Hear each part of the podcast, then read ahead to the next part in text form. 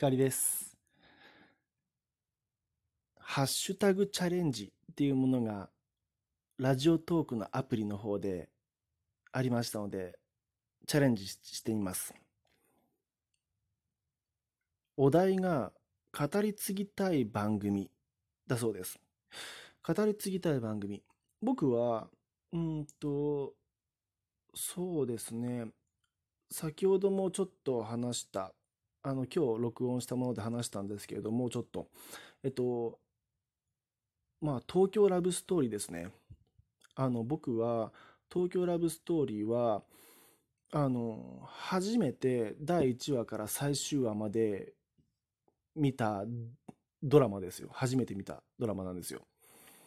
うん、1991年ぐらいの作品ですよね。えー、赤名理香扮する、じゃなくて鈴木保奈美さんですね。が扮する赤名理香と、和田裕二さんの演じる寛治ですね。長尾寛治さんの、まあ、ストーリーですよね。まあ、僕からすると、その二人以外にも、えー、江口洋介さんの演じる三上くん、有森成美さんの演じる里美ちゃん、あと、仙道明穂さんの演じる、えー、あ、パッと名前が出てこないな。えっ、ー、と、三上くんの同級生の、あ、あ、あ、ちうん、関口は里美ちゃんなんですよ。あの、仙道明穂さんの名前出てこないな。その女の子。とにかくその5人がですね、あの、もう大好きですね。で、まあ、あの、これはもう、最近、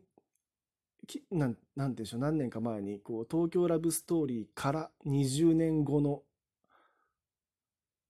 20年後か30年後か、30年後のあの2人は今、みたいな感じで、あの、インターネットでも話題になってたんで、その時にこう、東京ラブストーリーを見た方もいらっしゃるかもしれないので、まあ、あの、わかるかもしれないんですけれども、まあ、うん、まず印象的なのは、あの、理科、赤の理科はですね、カンチのことをもう第1話で好きになるんですよね。告白までするんですよね。もう第1話でもうそ、すごいスタート、あなんだよな、スタートが早いんですよね、恋愛が。そっからの、な、いわば、まあ、展開がですね、あの、僕はすごく好きなんですよね。あの、一時期、カンチとリカがお付き合いしていて、三上くんと里美ちゃんがお付き合いしている。この4人でダブルデートでですね、あの、温泉旅行に行くっていうシーンもあるぐらい、こう、平穏な日々があるんですけれども、徐々に後半に行くに従って、特に、あ、特にじゃないですね。あのね、理科と感知、三上くんと里美ちゃん、それぞれにこう関係にひびが入っていくっていうんですよね。少しずつすれ違っていく。それがこうかなり悲劇的と言いますか、こう、もう最終回、もう僕はもう、僕の場合はもう第一話見る時点でもう泣き泣いてるんですけどね。泣きながら、あの、スタートさせるんですけども、あの、最終話なんてもう見てられないですよ。あの、泣いちゃうよって感じなんですよね。うん、切なすぎますね。えっと、僕が、まあ、第1話から最終話まで見たドラマって、まあ 僕の場合が少なすぎてですね、あの、数えるぐらいしかないんですよ。他に最後まで見たもの、ドラマって、ロングバケーション。あと、大和なでしこですね。あと、これはあんまり有名じゃないかもしれないんですけど、えっとね、恋がしたい、恋がしたい、恋がしたいっていうドラマですね。渡部、渡部篤郎さんと菅野美穂さんの出てた、出た、出ていたドラマですね。もうほんとそのあたりかなと思います。大和なでしこは松島菜々子さん、そして矢田亜希子さんがもうとにかく綺麗でいいな、美人だなって思って、部活の帰りに、こう、早く帰って今日は大和なでしこ見ようっていう時期がありましたね。ロングバケーションは何と言っても木村拓哉さんと、僕はもう個人的には竹野内豊さんが大好きで、うん。好きでしたね。竹野内豊さんはちなみに、あの、ビーチボーイズで反町隆史さんと共演してた時から、まあまあ、あの、なんていうか好きになったんですけどね。うん。東京ラブストーリーにお話を戻しますとね、東京ラブストーリーは、まあ、田舎の、愛媛の田舎からカンチが東京に出てきて、その初日に赤名里香さんと出会って、まあ、カンチが東京の街や人、うん、女の子を知っていくという感じですかね。カンチが、それが23歳って設定だったかな、確か。リカは、なんて言うんでしょう、天真爛漫で明るくて奔放で、こう、で、でも仕事ができるっていう設定で、あの、上司の方からもですね、あの、赤な理科は何かと評価が高いわけですよね。でも一方で、理科は、社内では、うん、その上司の、あの、俳優のさ、俳優さんの名前出てこない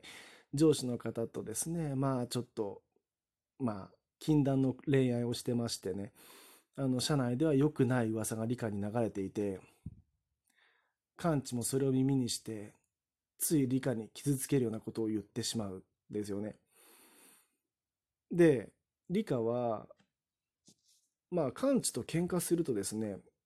あの、外へ飛び出すんですよ。で、カンチが、おい、待てよって言って、あの、追いかけていく。多分あのドラマで2回か3回は全力疾走するんですよね。うん。全力疾走の多さではさすがに危ないデカには勝てないですけども、東京ラブストーリーも全力疾走するドラマですよ。うん。結構鈴木保奈美さんも、うん、すごい脚力の持ち主だと思いますよ。あの、小田裕二に負けない、あの、脚力で、もういいとか言って、あの、駆け出していくわけですよ。うん。さとみちゃんはですね、ちょっとそれとは違うタイプで、こう、なんて言うんでしょうね、こう、涙をほろっと流して、あの、完治に助けを求める感じなんですよね、逆に。あの、電話で、長尾くん、ちょっと話したいんだけど、でも、リカさんと今頃一緒かなっていうような電話をするんですよね。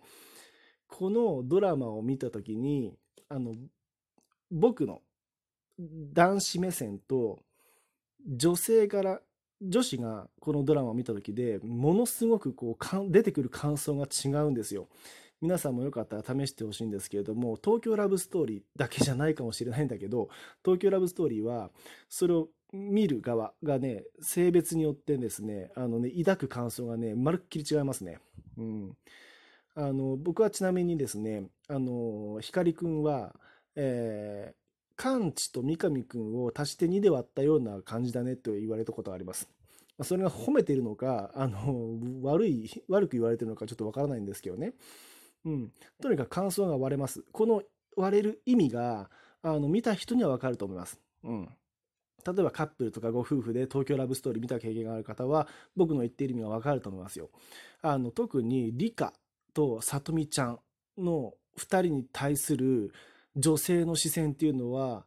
女子の視線はね、僕ら男性から見ると、あ、そういう捉え方をするんだっていうことですね。同性、女性同士から見ると、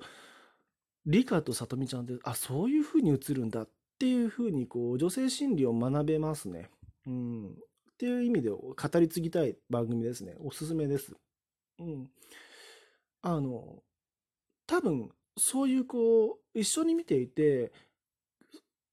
あ、そこ、そこに、そういう感想を持つんだって僕が思ったのは、その、さっき挙げたロンロンバケ、ロングバケーション、大和なでしこ、